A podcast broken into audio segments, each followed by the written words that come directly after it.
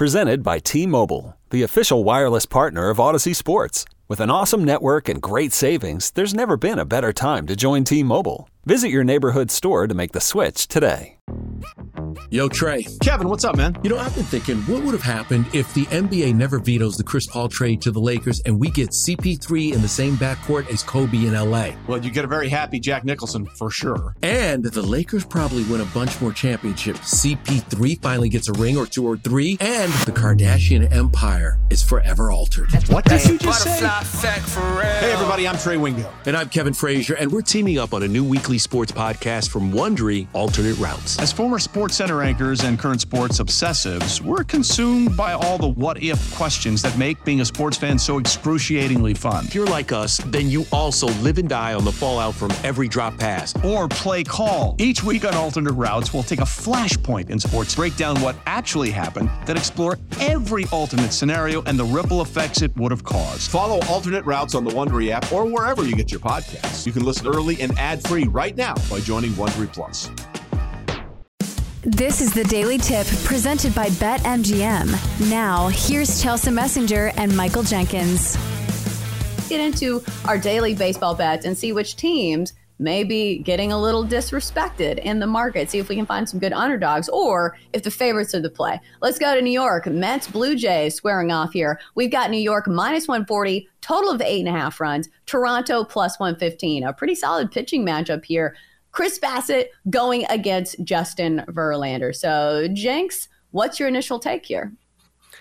Well, I don't know how I'm going to bet this. There's one of two games I'm going to bet. I'm betting one game today because I'm going into the weekend as a winner and I want a no stress weekend. I don't want to stress out about my bets. This is one I'm looking at. I, I think I'm going to give the edge to Justin Verlander, but neither of these guys has been in peak form recently. Bassitt has given up nine runs in his last 10 and a third innings. Verlander has given up 13 in his last 18.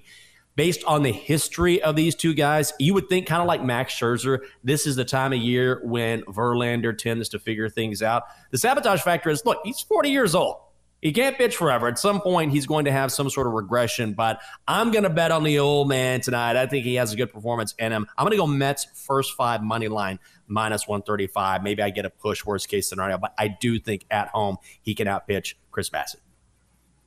I think both these pitchers are you like you said they're kind of on a downswing, but still mm-hmm. I think there is absolutely potential for both these pitchers to have a good game. And plus looking at Toronto, they've been hitting the under way more than I think people have expected. They've hit the under in 4 of their last 6 games. I don't know if I trust their bullpen that much. I think I'd still look squarely at a first five under. I think both these pitchers can get going early on and uh, also miss some bats here. Some good strikeout potential for both of these guys. So I'll go first five under four and a half. Let's go on to the Rays and the Red Sox. Uh, speaking of good pitching matchups, the Rays finally have back their ace, Tyler Glasnow, back in the fold. I believe this is his second game back, and Tampa Bay minus 135 behind him. We've got Boston plus 115, total of nine and a half, and Garrett Whitlock, the opposing pitcher, going for the Red Sox. So, Jenks, it is very tempting for me not to take the Rays at minus 135. Are you going to talk me off of it? I will not. I am going to play the over here. And I know how good Tyler Glasnow can be. We just haven't seen it yet. Like you said, this is his second start all season. Garrett Whitlock has an ERA over five. And when he met the Rays earlier this season, he got rocked for five runs in five innings. Both of these lineups crush right handed pitching. And also, these are two of the top teams. In fact, these are the two top teams when it comes to the over. I think we're going to see a lot of runs. It's juice to the under. I'm going to go over nine runs at BetMGM.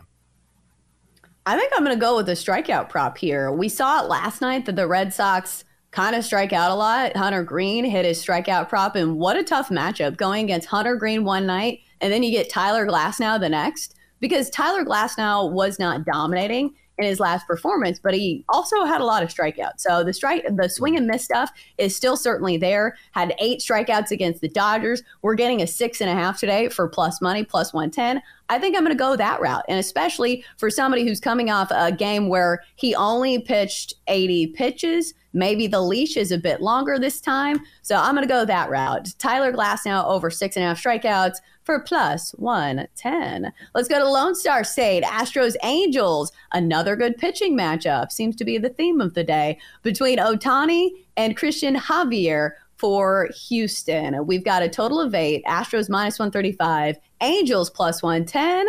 Jenks, we're getting Ohtani at plus money. Are you taking a swing?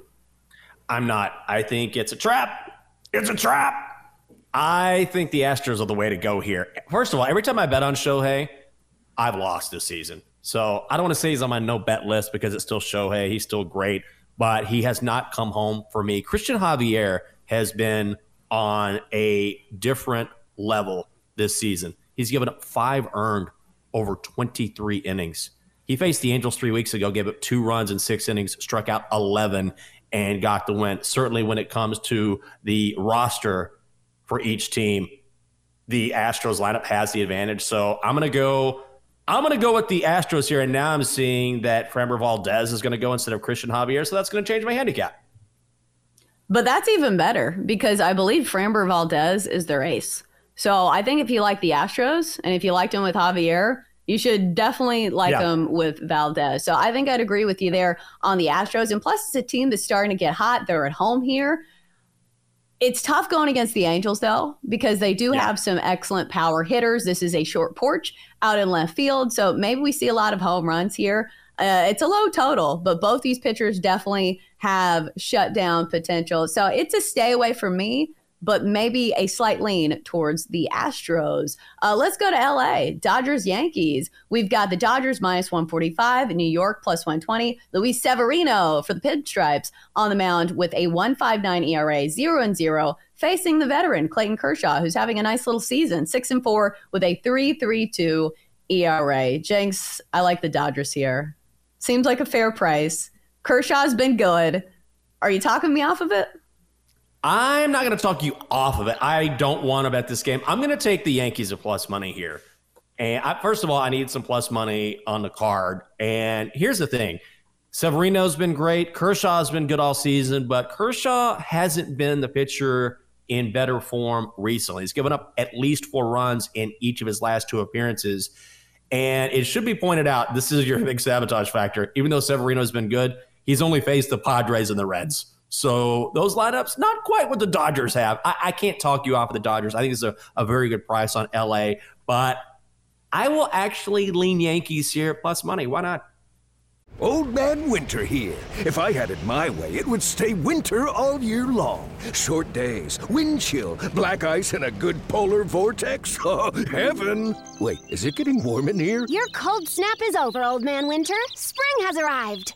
Spring. Spring is here, which means it's the perfect time to get away in the Hyundai you've always wanted. Visit the Hyundai Getaway Sales Event, where you can get great deals on all of our award-winning Hyundai models, like the tech-filled Tucson and Kona, as well as the spacious Palisade. Enjoy wherever you go with the peace of mind that comes with America's best warranty and three years or 36,000 miles of complimentary maintenance. But hurry in, these deals won't last. Add more joy to your journey at the Hyundai Getaway Sales Event.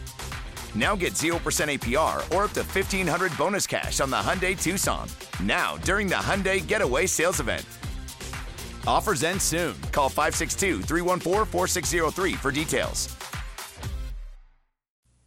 I think I'd either do the Dodgers. I think it's fair price and it's for the better hitting club because we've talked about Aaron Judge being inserted back into the lineup and the Yankees have been a lot mm-hmm. better. But still, I think the Dodgers are the more dependable lineup, the number one OPS in all of baseball over the last month, and maybe a slight lean towards the over. I think if you can get it knocked down to eight at a fair price, that is worth a play as well. Because, like we said, the Yankees have hit a little bit better with Aaron Judge back. And also the Dodgers, like I said, one of the best hitting lineups in all of baseball. So the over, and I do like the Dodgers as well. Let's talk about the Diamondbacks and the Braves. A sneaky good matchup here between two of the best teams in the National League. That's right. The Diamondbacks have uh, one of the best records in all of baseball and they're plus money dogs at home, plus 105 against Atlanta.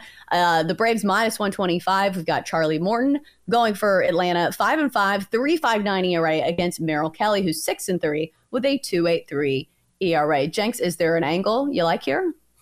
Mm, not really. I looked at this game yesterday. I was trying to handicap it. I, I, can't get a read on. I think maybe the best way to play this game, and you're much better at this than I am, is maybe look at a strikeout prop because both of these guys will certainly rack up plenty of punch outs. At the end of the day, I don't like fading two solid pitchers, but I can just see one of those games where the bats come alive for both teams. The D backs are sixth overall in the majors, while the Braves are 11th in batting average. And when you look at the way both of these teams can explode. Remember, the Diamondbacks are tied with the Dodgers right now for the best record in the National League. These are two of the best teams in baseball. I'm going to go over. I like that as well because we've had this conversation before. Even when it's two good pitchers squaring off, sometimes really good lineups negate that factor. And I think yep. you could make a case for both of these lineups being excellent hitting squads, especially starting with the Braves. They have the highest hard hit percentage in all of baseball. So even when the hits aren't falling, like the exit velos off the charts, it seems like when they're hitting the ball. So eventually those are going to fall into place. And also, they have a good OPS as well. So it's not like the stats are not there for the Atlanta Braves. However, the sabotage factor is don't you feel like both of these pitchers sneaky have it in them to have like six shutout frames? because Charlie Morton, I feel like he's one of those kind of like Rich Hill, where he's a crafty veteran, has mm-hmm. a great curveball. Sometimes the curveball isn't working, he gets hit really hard.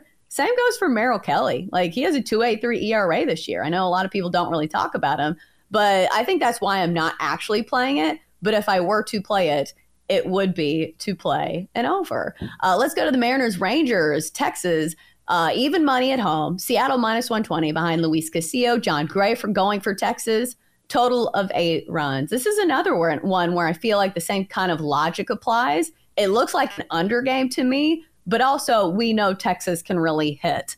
So, do you have a play on a total here, or are you leaning towards the side?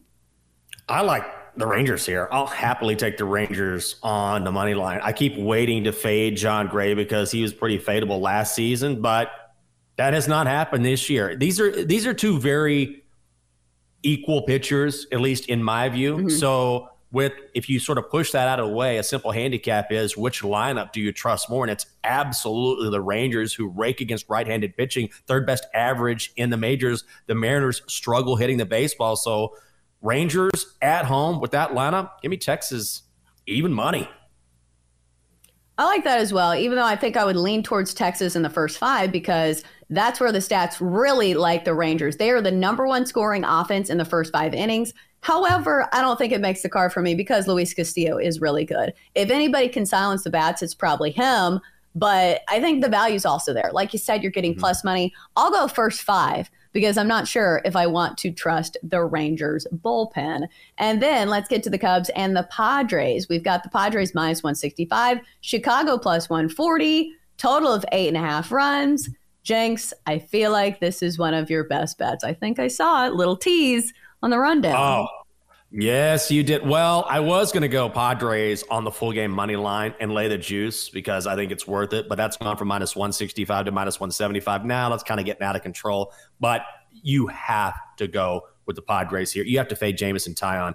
Seriously, he's given up 21 earned in his last 19 and a third innings, which is a span of five starts. The Cubs have lost every single game he has started this season. They are 0 8 overall this year. The Cubs are when he's on the mound. His ERA on the road is 7.80.